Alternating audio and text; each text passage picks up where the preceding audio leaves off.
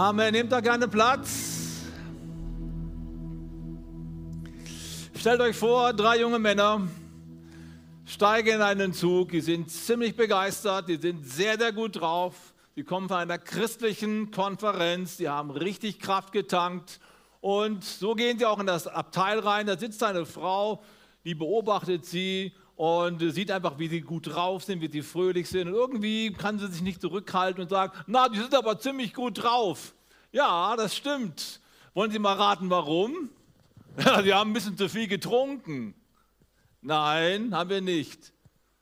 Ja, dann kommen die von irgendeiner großen Fete. Nein, kommen wir auch nicht. Haben sie im Lotto gewonnen? Nein, auch nicht. Na, da muss wohl jemand von den Toten auferstanden sein. Genau, das ist es. Ja, wie? Und dann erklären sie ihr das Evangelium und warum sie so gut drauf sind. Ich finde die Geschichte so bezeichnend dafür, was auch an Ostern geschieht. Denn ganz ähnlich ist es auch am Ostertag. Das sind Menschen, die das Leben begeistert feiern und treffen auf andere, die in einem tiefen Zweifel drin stecken. Ostern heißt, Menschen, die das Leben feiern, treffen auf Menschen, die nicht glauben können. Das ist das eine. Das andere, was diese Geschichte auch gut transportiert ist, dass an Ostern alle unterwegs sind. Die drei Männer sind auch unterwegs im Schnellzug. Die, haben richtig, die geben richtig Gas. Habt ihr gemerkt, dass an Ostern alle Leute rennen? Ich habe schon überlegt, ob ich heute mit Tonschuhen komme und hier so auf die Bühne drauf renne. Alle rennen. Die ersten, die rennen, das sind die Wachen am Grab, die die Juden dorthin gestellt haben, damit ja kein Gerücht aufkommt, er wäre auferstanden. Dabei hätten bloß die Jünger den Leichnam geklaut. Das war ihre große Sorge. Und dann kommt der Engel Gottes, rollt den Stein weg und die Wächter sind wie gelähmt und können gar nichts machen. Und nach dieser Szene packt es sie und die rennen mit vollem Tempo zurück nach Jerusalem und berichten den Hohepriestern, stellt euch vor, was passiert ist. Der Stein ist weggerollt, Jesus ist weg. Das sind quasi die ersten Zeugen der Auferstehung, ohne es zu wissen. Kaum sind die weg, kommen die Frauen zum Grab und wundern sich nach sowas. Der Stein ist weg und da ist auch keiner mehr drin. Aber der Engel ist noch da und sagt, hey Frauen, wen sucht ihr eigentlich? Jesus, der ist nicht mehr hier, der ist auferstanden, wie er es euch vorausgesagt hat. Geht mal zu den Jüngern und sagt ihnen Bescheid. Na, ihr könnt euch vorstellen, wie die nach, wie die nach Hause gegangen sind. So, hm. Wahrscheinlich, ne? die sind gerannt, was das Zeug zählt, rennen also zu Petrus, zu Johannes, zu all den anderen und sagen, stellt euch vor, das Grab ist leer, die Wachen sind weg, Jesus ist nicht mehr da. Ich glaube, der ist auferstanden. Was sagen die Jünger? Ach komm, die mit eurem blöden Gerede da, also hm, pff, glauben wir nicht. Zwei haben dann doch ein paar Zweifel, dass der Petrus und der Johannes und die rennen, die machen einen Wettlauf. Es wird im Johannesevangelium schön beschrieben, wie die beiden Wettlauf machen. Und wer gewinnt? Johannes ist schneller. Er hat das Evangelium geschrieben, muss das noch ganz fett rausstreichen. Übrigens, ich war schneller als Petrus. Da kommt irgendwie doch so ein bisschen der alte Mensch durch, glaube ich. Ne? Ich war schneller als Petrus. Und dann gucken sie ins Grab rein, leer. Was passiert? Nix. Kein Glaube. Die nächsten Leute, die rennen, das sind die zwei Emmaus-Jünger. Die verlassen am Ostermorgen die, die Stadt, weil die denken, das ganze Spiel ist aus, das war's. Also laufen die traurig da ihren Weg und Jesus kommt dazu und unterhält sich mit ihnen und am Ende des Gespräches gibt er sich zu erkennen und sie, und sie begreifen, es ist ja der Herr. Und dann ist er plötzlich weg. Und dann na, dann rennen sie, was das Zeug zurück nach Jerusalem, rennen zu den anderen Jüngern und sagen, stellt euch vor, was passiert ist. Alle rennen, alle sind in Bewegung. Und genau das ist es, wovon ich heute Morgen träume, dass unser Leben in Bewegung kommt durch Ostern. Ostern bedeutet, wir feiern das Leben. Das bedeutet, unser Leben kommt in Bewegung. Hoffnung siegt über Hoffnungslosigkeit. Das Leben siegt über den Tod. Die Kraft siegt über die Furcht und die Angst. Deswegen haben wir heute allen Grund, gut drauf zu sein und fröhlich zu sein und zu feiern. Und gleichzeitig ist Ostern eine Dokumentation dafür, wie schwer es ist für Gott, unser Herz zu erwärmen, Da treffen Menschen voller Begeisterung auf andere Menschen, die das Gleiche erleben und nicht glauben können. Ostern ist beides, die Freude am Auferstandenen und die Dokumentation eines kalten Herzens. Und es geht darum, wie ein kaltes Herz wieder ein warmes Herz wird, wie ein verstorbener oder ein erstorbener Glaube wieder aufblühen kann. Darum geht es an Ostern. Und ich möchte euch gerne mit reinnehmen in eine Geschichte aus dem Alten Testament, weil ich nicht nur eine historische Tatsache heute Morgen beschreiben möchte, die wir alle schon kennen, sondern deutlich machen möchte, an Ostern geht es um dein und um mein Leben. Und die Geschichte, die ich erzählen möchte, ist mitten aus dem Leben herausgegriffen. Es ist eine prophetische Geschichte auf Christus hin. Ich spreche über Jakob, den Stammvater Jakob und seinen Sohn Josef. Josef, so nennt man das in der Theologie, ist ein Typos auf Christus. Das bedeutet eine Vorschattung auf das, was in Christus später tatsächlich passiert. Er ist der Sohn, der geliebte Sohn, der verstoßen wird, der für tot gehalten wird und plötzlich wieder lebt und zum Retter seiner ganzen Familie wird. Das ist Jesus im Neuen Testament. Und diesen Schmerz, diese Geschichte des kalten Herzens, wie es wieder warm wird beim Jakob, die möchte ich gerne mit euch gemeinsam anschauen, um uns das Ostergeschehen vor Augen zu führen. Jakob ist eigentlich ein glücklicher Mann. Er hat die Liebe seines Lebens gefunden. Sie heißt Rahel und er will sie unbedingt heiraten. Und er sagt zum Schwiegervater in Spee, ich will deine Mädchen heiraten. Was verlangst du? Und dann hat er eine Summe genannt. Früher musste man den Brautpreis bezahlen, kann ich nicht zahlen. Da sagt der Schwiegervater, das ist kein Problem, du kannst arbeiten, du bist stark. Sieben Jahre arbeiten für die Frau, mache ich. Irgendjemand freiwillig hier sieben Jahre für. Ich sehe keine Hände. Hallo, Stefan war aber rechtzeitig hier. Fetten Applaus für Stefan hier, come on.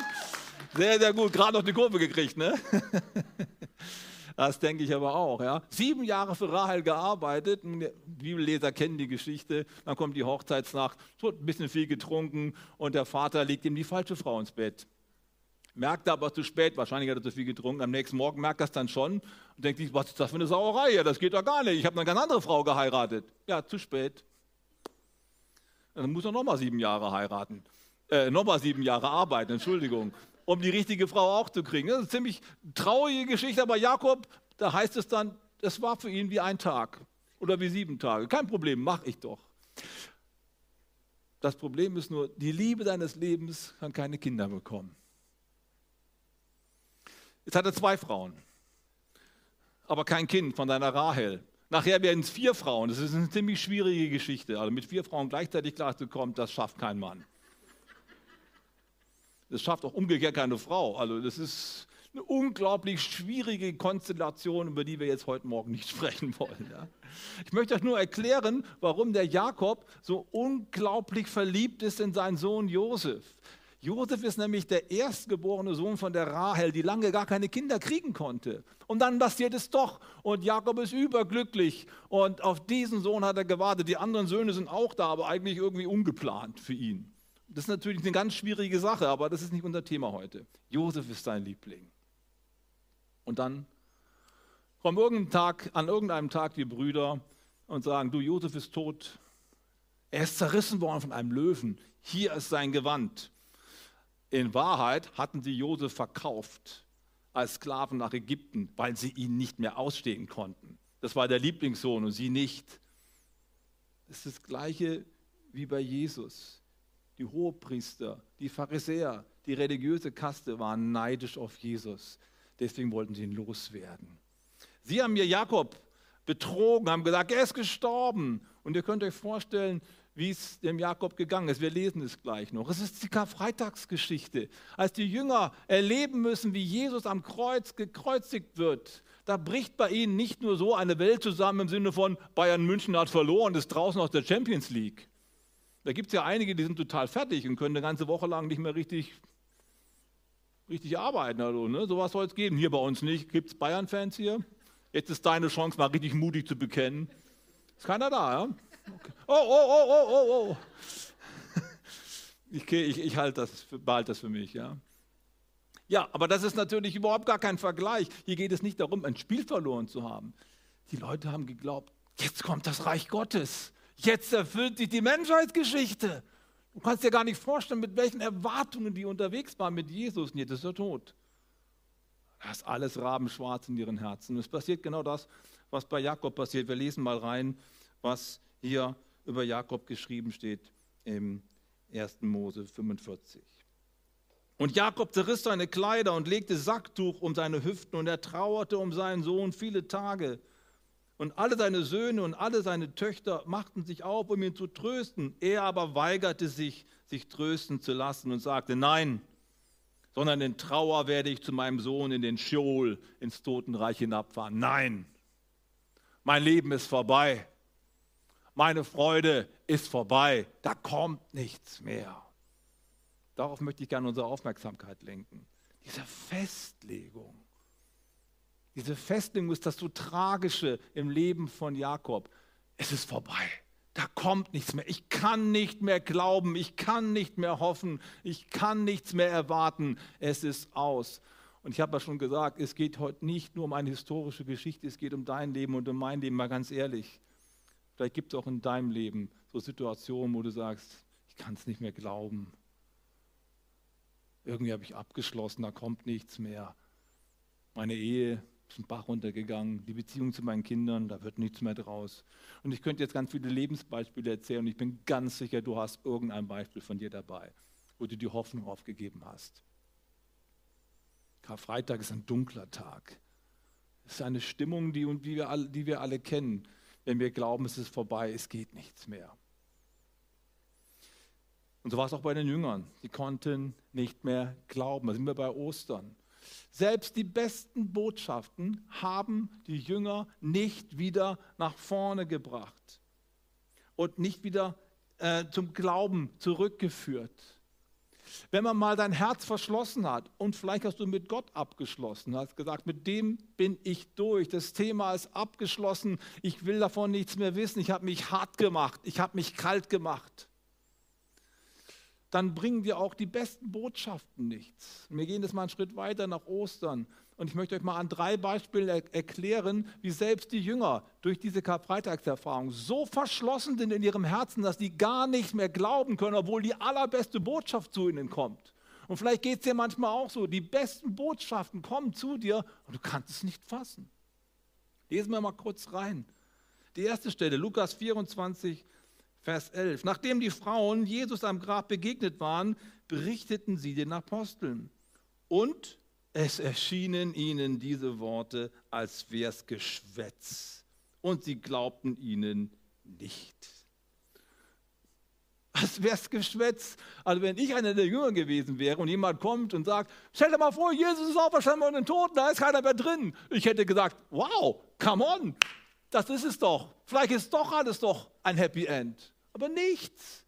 Sie haben sich hart gemacht. Sie haben abgeschlossen mit dem Thema. Bitte, bitte rühr nicht an dieses Thema. Darüber wollen wir nicht mehr sprechen. Das ist für mich beendet. Kennst du solche Gefühle? Du willst darüber auch nicht mehr reden dann. Markus Kapitel 16. Vers 12 und 13. Danach erschien er ihnen, in, äh, danach erschien Jesus in veränderter Gestalt zwei Jüngern, die von Jerusalem unterwegs aufs Land gingen. Sie liefen zurück, um es den anderen zu erzählen, aber keiner glaubte ihn. Hey, wir haben ihn gesehen, wir haben mit ihm geredet, hallo, er lebt, aber sie glauben nicht. Noch eine dritte Stelle. Jesus hat sich inzwischen seinen Jüngern gezeigt. Nur einer war nicht dabei gewesen, das war der Thomas. Das beste Beispiel dafür, dass du besser immer im Gottesdienst kommst und nichts verpasst. Und nachher passiert irgendwas, du warst nicht dabei. Ne? Da heißt es, äh, also die erzählen Thomas, stell dir vor, der Herr war hier, wir haben ihn gesehen, wir haben mit ihm geredet. Und was sagt er? Wenn ich nicht in seinen Händen die Nägelmale sehe und lege meine Finger in die Nägelmale und lege meine Hand an seine Seite, kann ich nicht glauben. Das ist Ostern, Freunde. Was für eine Konfrontation zwischen Menschen, die voller Freude sind und anderen Menschen, die einfach nicht glauben können. Ihr Herz ist kalt. Ihr Herz ist ungläubig, weil da etwas passiert ist. Das hat ja alles einen Grund. Es ist ja nicht so, dass Menschen per se nicht glauben können. Oft sind irgendwelche Geschichten im Hintergrund, warum sie abgeschlossen haben mit irgendeinem Thema. Das können Verletzungen sein, das können Enttäuschungen sein, das können irgendwelche Dinge sein, die sie nicht auf die Reihe kriegen. Aber es ist so schwer für Gott, unser Herz zu erreichen. Und so ist es eben auch beim Jakob. Die Geschichte geht dann so aus, dass die Brüder nach vielen, vielen Jahren den Josef in Ägypten treffen. Erstmal verbirgt er sich vor ihn, er, verstellt sich, als wenn er ein strenger Herr wäre, aber nachher kann er nicht mehr. Er fängt an zu heulen und sagt, ich bin Josef, euer Bruder. Und sie kriegen den Schock ihres Lebens, das kann doch nicht wahr sein. Und, aber er beweist es ihnen, er spricht mit ihnen auf ihrer Sprache und ja, dann fahren sie nach Hause oder gehen nach Hause und dann kommt Folgendes. Und so zogen sie aus Ägypten hinauf und kamen ins Land Kanaan zu ihrem Vater Jakob. Und sie berichteten ihm, Josef lebt noch. Ja, er ist sogar der Herrscher über das ganze Land Ägypten. Aber sein Herz blieb kalt, denn er glaubte ihnen nicht. Kannst du das nachvollziehen? John Elrich hat mal Folgendes gesagt. Die Reise deines Lebens ist die lange Geschichte des brutalen Angriffs auf dein Herz, durch den, der weiß, was aus dir werden könnte und der das fürchtet. Dein Leben ist die brutale, ist die Reise eines brutalen Angriffs auf dein Herz. Es gibt jemanden, der dich unbedingt vom Glauben an Jesus Christus abhalten möchte. Es gibt, es gibt jemanden, der dich unbedingt am Glück deines Lebens hindern möchte. Ja, wir haben einen Feind. Wenn wir das nicht verstehen, dann werden wir oft aus unserer Gefangenschaft nicht rauskommen. Es gibt Mächte und Kräfte, die unser Leben zerstören möchten. Das ist genau das hier. Er kann einfach nicht glauben. Ich erinnere mich an einen alten Baron, der jetzt schon länger gestorben ist. Der hat sich vor vielen Jahren bei uns entschieden für Christus in Bayreuth damals. Ein Baron mit Schloss und so weiter. Er hat uns sogar das Schloss angeboten. Weißt du noch, Febe hat gesagt, ich bin jetzt Christ, ihr könnt mein Schloss haben, macht doch daraus irgendwie so eine Heilanstand, wie, so wie bei Maria Prean. Kommt, ihr könnt mein Schloss haben. Was für eine Botschaft, ne? Naja, wir haben es nicht geschafft, das irgendwie mit Leben zu füllen, das Schloss. Äh, aber anyway, der war sowas von begeistert, er kam mit 60 Jahren zum Glauben, er hat ein ziemlich bewegtes Leben hinter sich gehabt. Ist doch viel schief gelaufen bei ihm. Aber er war immer einer der größten Zuhörer und war immer so begeistert. Und dann sagt er nach der Predigt manchmal zu mir, Bernhard, nach dieser Predigt, da müssen doch die Steine weich werden. Das ist mir noch so hängen geblieben. Da müssen doch die Steine weich werden. Ich konnte es nicht begreifen, warum Menschen einfach nicht erweckt werden und zum Glauben erfrischt werden, wenn sie die Botschaft von Jesus hören. Sein Herz blieb kalt, denn er glaubte ihnen nicht. Und darüber möchte ich gerne mit dir sprechen heute Morgen, auch am Livestream dein Herz bleibt kalt. Warum? Was ist passiert in deinem Leben, dass du der guten Botschaft von Jesus Christus kein Glauben schenken kannst? Was ist schiefgelaufen in deinem Leben, dass du dich so abgeschlossen hast vor Gott, aber vielleicht auch vor anderen Menschen? Warum ist dein Herz so hart geworden? Warum ist es kalt geworden? Wenn du spürst, das ist auch ein Teil meines Lebens. Ich habe mit Menschen abgeschlossen, ich habe mit meiner Hoffnung abgeschlossen. Überall sehe ich andere Leute, die fröhlich drauf sind. Ja, da findet jemand seinen Traumpartner, aber ich nicht. Da bekommen Kinder, bekommen Menschen Kinder, aber ich kriege kein Kind. Da kaufen andere Leute ein Haus und haben genug Geld und leben in Freuden, aber ich nicht. Das sind andere, die haben tolle Freunde um sich herum, die haben ein schönes Leben, aber ich bin allein.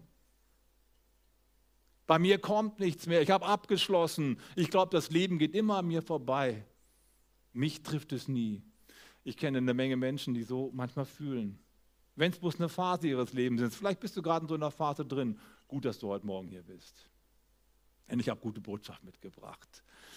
Wenn wir über Ostern sprechen, sprechen wir nicht über Stories, die irgendwelche Menschen erzählen. Es geht um Beweise, ihr Lieben. Es geht um handfeste Beweise. Das Grab ist leer. Der Stein ist weggerollt. Jesus kommt zu den Jüngern, er isst vor ihren Augen Fisch, damit sie glauben können. Hey, ich bin's, Freunde, gib mal was zu essen her. Er trifft sich nicht nur einmal mit den Jüngern, sondern dreimal insgesamt im Laufe von 40 Tagen. Und er begegnet nicht nur den Jüngern, er begegnet den Maria und den anderen Maria und der Magdalena Maria und dem Jakobus und dem Paulus später noch und einmal sogar 500 Menschen auf einmal. Es gibt im 1. Korinther 15 so eine ganze Liste von Leuten, denen Jesus leibhaftig begegnet ist. Es gibt Beweise. Und darum geht es. Beweise. Und deswegen kann unser Herz auch wieder lebendig werden. Diese Beweise bringen auch die Kinder von Jakob mit, als ihr Vater einfach nicht glauben kann. Da heißt es hier, Kapitel 45, Vers 27. Da redeten sie zu ihm, zu Jakob, alle Worte Josefs, die er zu ihnen geredet hatte. Und als Jakob die Wagen sah, die Josef gesandt hatte, um ihn zu holen, da lebte der Geist ihres Vaters Jakob auf. Und Israel sprach, genug, mein Sohn Josef lebt noch, ich will hinziehen und ihn sehen, bevor ich sterbe. Ich habe oft über diese Szene nachgedacht und ich stelle mir diesen alten Jakob vor, der so dasteht und sein Herz ist kalt und die, die Kinder sagen, Papa, guck doch mal. Die reißen die Zeltplane weg und da draußen stehen eine ganze Menge die besten Wägen von Ägypten. Ich sehe so vielleicht ein paar Afrikaner, die mit Palmwedeln da äh, ein bisschen Luft zufächern. Ich sehe Kamele, ich sehe Gold, ich sehe Weihrauch, ich sehe alles Mögliche. Die Beweise, ja, er macht das Zelt auf, gibt's ja gar nicht. Wo habt ihr die ganzen Kutschen her? Ja, das ist der Josef, der hat uns dir das alles mitgegeben, du sollst kommen. Jetzt begreift er, es ist nicht nur eine Story, das ist ja alles Wahrheit. Meine Jungs können überhaupt nicht solche Kutschen hierher bringen und die ganzen Diener da aus Ägypten, das geht doch gar nicht. Jetzt lebt sein Herz auf und er sagt, genug. Wir brauchen nicht mehr reden, auf die Kamele. Wir reiten los. Und das gefällt mir. Und genau das soll heute Morgen passieren in deinem Herzen. Dass du sagst, genug, ich kann es fassen. Es gibt Beweise. Ich mache mich auf den Weg. Und das sind genau die beiden Punkte, die ich mit euch noch anschauen möchte.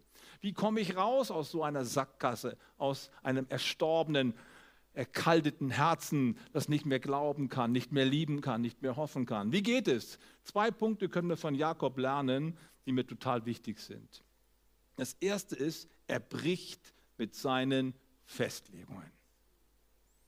Er hat ja sich festgelegt gehabt. Nein, ich kann nicht mehr glauben. Nein, mein Leben ist zu Ende. Ich werde in Trauer und in Schmerz in den Scheol hinunterfahren. Da kommt nichts mehr. Und jetzt sieht er da draußen die Wägen und er bricht mit einer Festlegung und sagt, doch, da kommt noch was. Die besten Zeiten liegen doch noch vor mir. Ich habe es lange nicht glauben können, es waren 20 Jahre. Ich habe es lange nicht glauben können, aber jetzt breche ich mit diesen Festlegungen. Ich möchte dich so gerne einladen, was du heute Morgen mit deinen Festlegungen brichst. Vielleicht hast du gesagt mit meiner Frau, da wird nichts mehr. Oder mit meinem Mann, die Ehe ist am Ende. Brich mit deiner Festlegung. Vielleicht hast du gesagt, mit meinen Kindern komme ich nicht mehr klar. Wir haben uns nichts mehr zu sagen. Brich mit der Festlegung. Oder mit deinen Eltern oder mit deinen Freunden. Hey, ich möchte dich heute Morgen einladen zu brechen, mit Festlegungen, die dein Leben ins Abseits bringen, die dein Leben irgendwie auf die, äh, auf die Seite in den Graben reinrutschen lassen. Brich mit solchen Festlegungen. Die besten Zeiten sind noch nicht vorbei für dein Leben. Gott hat noch was vorbereitet für dich. Das heißt Ostern. Aber es ist so wichtig zu brechen mit solchen Festlegungen. Das ist ein ganz konkreter Schritt. Manchmal muss man es im Glauben bewusst aussprechen. Wir haben so eine Kleingruppe, wir nennen die Get Free. Da gibt es am Abend dann immer so einen Tausch am Kreuz, so nennen wir das. Wir bringen unsere ganzen Sachen mit, unseren Ballast mit. Nachdem wir darüber gesprochen haben, gehen wir in eine Gebetszeit rein und dann fordere ich meine äh, Teilnehmer immer auf, jetzt lasst das los, wir geben das jetzt am Kreuz ab, da hängen wir es dran und wir tauschen das Ganze gegen das Gute. Meine Traurigkeit gegen die Freude. Ich tausche meine Sünde gegen die Reinheit. Ich tausche meine Hoffnungslosigkeit in Hoffnung. Wir tauschen. Ich breche mit meinen Festlegungen. Das hat richtig Kraft. Das ist der erste Schritt, dass ich es wirklich tue, dass ich breche mit meinen Festlegungen. Es ist genug. Auf die Kamele. Und beim zweiten Punkt. Es reicht aber nicht, einfach nur emotional wieder aufzutauen. sondern es braucht dann auch Entscheidungen des Lebens. Schau mal, der Josef, äh, der Jakob, der hätte ja auch sagen können, ja super, Josef lebt noch, ja dann fahrt mal wieder hin und sagt ihm Bescheid, er kann mich hier mal besuchen kommen, wenn er Bock hat. Aber ich bin schon zu alt und so, ich bleibe lieber hier. Sei mal ehrlich, wie oft war dein Leben schon von Hoffnung erfüllt? Da gab es doch so einen hoffnungsvollen Tag. Deine Emotionen waren gut drauf. Du hast gedacht, naja, es wird doch noch gut werden. Aber du hast nichts draus gemacht. Und am nächsten Tag war die vorbei. Die positive Phase. Vielleicht hast du schon mal glauben können, so ein bisschen, ja, ich glaube, mit Jesus, da stimmt doch was. Aber du hast es nicht gegriffen. Du hast daraus nichts gemacht. Dann verfliegt es wieder. Mit Festlegung und Brechen ist gut, aber du brauchst dringend auch den nächsten Schritt. Brich auf. Du brauchst Veränderung deines Lebens. Guck mal, der Jakob, wenn wir jetzt die ganze Geschichte lesen würden, wird es klarer werden. Der packt seinen ganzen Krempel zusammen. Da bleibt auch nicht ein Zaunpfahl stehen. Alles wird eingepackt in die, in die Kutschen und äh, in die ganzen, äh, auf die ganzen Kamele draufgepackt. Mit Sack und Pack verlässt er das Land und lässt nichts zurück. Das würde man heute Bekehrung nennen. Ja, klingt ein bisschen sehr fromm. Es bedeutet, ich lasse nichts mehr zurück, ich breche auf in das Neue. Und das ist so, so wichtig. Als ich mich vor fast 40 Jahren für Jesus Christus entschieden habe, habe ich ganz viele Sachen hinter mir gelassen. Und zwar aus einem einzigen Grund. Für mich war das so, ich habe den Schatz im Acker gefunden. Es gibt so ein Gleichnis in Matthäus Kapitel 13, der Schatz im Acker. Äh, da geht ein Mann quasi so spazieren, er hat einen Hund dabei und der buddelt da irgendwo rum und auf einmal hat er da so eine Schatzkiste ausgebuddelt, der guckt hin, das ist ja unglaublich, er buddelt selber noch ein bisschen rum, macht auf, Riesenschatz drin, schnell wieder zugemacht, zugeschüttet, geht hin, kauft den ganzen Acker und alles, was er hat, gibt er hin, um dann diesen Schatz bekommen zu können. Das ist ein schönes Gleichnis dafür, wie es, was es bedeutet, das, was Christus für uns getan hat, in mein Leben reinzuholen. Ich muss das andere loslassen. Weißt du, wenn ich den Schatz des Lebens mit beiden Händen greifen möchte, kann ich andere Sachen nicht noch festhalten die mir vorher wichtig gewesen sind. Also ich habe meine Platten rausgeschmissen, Bücher verbrannt, andere Sachen weggeworfen, ich habe äh, aufgehört zu rauchen, ich habe mich nicht mehr betrunken, die Haschpfeife ist weggegangen und, und so weiter, ganz viele Sachen. Raus damit. Fernsehen rausgeschmissen, ich wollte den ganzen Ballast meines Lebens loswerden, weil ich diesen Schatz mit beiden Händen greifen wollte. Du sagst vielleicht ein bisschen ganz schön radikal, ein bisschen extrem. Du weißt du was, wenn du eine Schatzkiste vor dir hast, ist voller, voller Gold, dann kannst du mich besser verstehen. Was soll ich mit dem Plunder? Ich will den Schatz. Verstehst du? Und genau das ist es, worauf es ankommt. Die Entscheidung zu treffen, das, was mich von Gott weghält, das, was mich hindert, das, was meinen Glauben zerstört, weg damit. Genug. Das ist so wichtig. Es ist nicht so, dass Gott sagt, du darfst nicht mehr. Ich habe keinen Bock mehr drauf. Ich will das, was Gott für mich vorbereitet hat, mit beiden Händen greifen. Und vielleicht ist das dein Problem, dass du so viele Sachen versuchst noch mitzuschleppen, die dich eigentlich runterziehen. Das ist Ballast des Lebens. Mach's doch wie Jakob. Den ganzen Krempel zusammen und dann ab geht's. Ins neue Leben rein. Das wäre so gut. Und dazu möchte ich dich heute Gott einladen. Wisst ihr, was dann passiert? Wenn du diese Entscheidung triffst und nicht mehr zurückhältst und dir keine Hintertüre offen lässt und er sagt mit Sack und Pack, dann passiert Folgendes. Das lesen wir hier beim Jakob. Also brach Jakob nach Ägypten auf. Und die Band kann ganz schön nach vorne kommen. Also brach Jakob nach Ägypten auf. Seinen ganzen Besitz nahm er mit. Und jetzt kommt's. Und als er nach Beersheba kam, opferte er dem Gott seines Vaters Isaak Schlachtopfer. In der Nacht sprach Gott in einer Vision zu ihm: Jakob, Jakob. Ja, Herr, antwortete Jakob. Ich bin Gott, der Gott deines Vaters. Hab keine Angst, nach Ägypten zu gehen, denn ich werde deine Nachkommen dort zu einem großen Volk machen. Jakob, Jakob, er hört die Stimme Gottes. Merkt er was? Auf einmal wechselt sich die Szene. Es geht nicht mehr nur um Josef, sondern es geht jetzt um wie viel mehr. Er begegnet Gott selbst. Jakob ist in seinem ganzen langen Leben dreimal Gott begegnet. Und immer dann, wenn er aufgebrochen ist aus unfruchtbaren Situationen, die nichts mehr gebracht haben. Das erste Mal ist er aufgebrochen Er hat alles mitgenommen, als er mit seinem Sohn Esau richtig im Konflikt gelegen ist und der ihn umbringen wollte. Dann ist er geflohen ins Asyl und auf der Reise begegnet ihm Gott und sagt, Jakob, ich habe dich gesehen. Das gibt dir Mut. Das zweite Mal, als er Gott begegnet ist, als er aufbricht von dort wieder zurück in sein Heimatland. Auch dort begegnet ihm Gott und er ringt am Jabok mit ihm, Gott, ich lasse dich nicht los, es sei denn, du segnest mich. Und Gott macht aus Jakob äh, Israel. Und die dritte Szene ist hier. Was ich dir sagen möchte ist, du begegnest Gott, wenn du aufbrichst. Am Anfang steht, dass das Herz, was kalt ist, anfängt wieder zu fühlen und wieder zu hoffen und wieder zu glauben. Dann kommt der nächste Schritt, dass du dich auf den Weg machst. Und dann begegnest du Gott. Wenn du heute Morgen Jesus Christus, dem Auferstandenen, begegnen möchtest, ist es so wichtig, dass du aufbrichst. Im Aufbruch deines Lebens kommt dir Christus entgegen. Und damit schließe ich, indem ich die Geschichte natürlich zu Ende bringe, die auch hier in der Josefsgeschichte uns gegeben ist. Da spannte Josef seinen Wagen an und zog hinauf seinem Vater Israel entgegen nach Goshen in Nordägypten. Und als der ihn sah, fiel er ihm um den Hals und weinte lange an seinem Hals. Da sprach Israel zu Josef, jetzt will ich gerne sterben, nachdem ich dein Angesicht gesehen habe und weiß, dass du noch lebst. Hey, ich lade dich so ein, heute Morgen am Ostersonntag eine Entscheidung zu treffen, aufzubrechen und in Richtung Gott zu starten. Und schau mal, Gott kommt dir entgegen. Da spannte Josef an und kam ihm entgegen. Jesus ist schon unterwegs, denn er ist aus dem Grab schon aufgestanden und jetzt ist er unterwegs, um dich zu finden. Und er wartet nur darauf, dass du aufbrichst.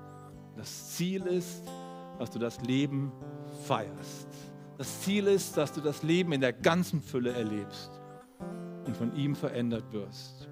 Ich möchte dich einladen, mit mir aufzustehen zum Schluss. Und ich lade dich jedes Mal zu einer konkreten Entscheidung ein, Jesus entgegenzukommen, damit aus einem historischen Ereignis Ostern ein persönliches Erlebnis wird. Dein persönliches Erlebnis, das Leben zu feiern. Jesus, ich danke dir so sehr, dass du heute Morgen hier bist, denn du bist der Auferstandene. Und ich danke dir so sehr, dass du uns entgegenkommst und dass du uns das Leben in der ganzen Fülle bringen möchtest. Halleluja, du lebst. Wenn du lebst, wenn du wirklich auferstanden bist, dann ist auch alles andere möglich. Dann können meine Beziehungen in Ordnung kommen. Dann kann mein zerbrochenes Herz wieder heil werden. Dann habe ich Zukunft und Hoffnung. Wenn das wirklich stimmt, dass du lebst, dann lebe ich mit dir und dann ist alles drin. Und deswegen komme ich dir jetzt entgegen. Und während wir jetzt so im Gebet sind und unsere Augen geschlossen halten, möchte ich dich einladen, Gott dein Zeichen zu geben. So wie Jakob, ist genug. Ich bin bereit, ich komme. Und wenn wir jetzt nicht rumschauen, möchte ich dich einladen. Wenn du sagst, ich mache mich jetzt auf den Weg, ich möchte Jesus entgegenkommen, dann heb doch kurz deine Hand und sag, das ist der Tag, ich mache das heute. Dankeschön. Dankeschön. Wer möchte das noch machen? Danke. Gott sieht das. Dankeschön. So gut. Gott sieht deine Hand und vor allen Dingen dein Herz. Danke, Jesus. Halleluja. Ich möchte euch einladen, gemeinsam das Gebet des Glaubens zu sprechen, was wir jeden Sonntag hier sprechen. Wenn du dich jetzt gemeldet hast, sprich es ganz besonders stark und inbrünstig in deinem Herzen mit. Gott begegnet dir heute Morgen. Jesus, ich weiß, dass du mich liebst. Es gibt nichts, was ich tun könnte, damit du mich mehr liebst. Du bist gekommen, um mich von allem zu befreien, was mich von Gott trennt. Du bist für mich gestorben und auferstanden. Ich folge deinem Ruf und bitte um Vergebung. Du sollst mein ganzes Leben bestimmen. Ich danke dir, dass ich durch dich wirklich frei bin und ein Leben in Ewigkeit habe. Amen.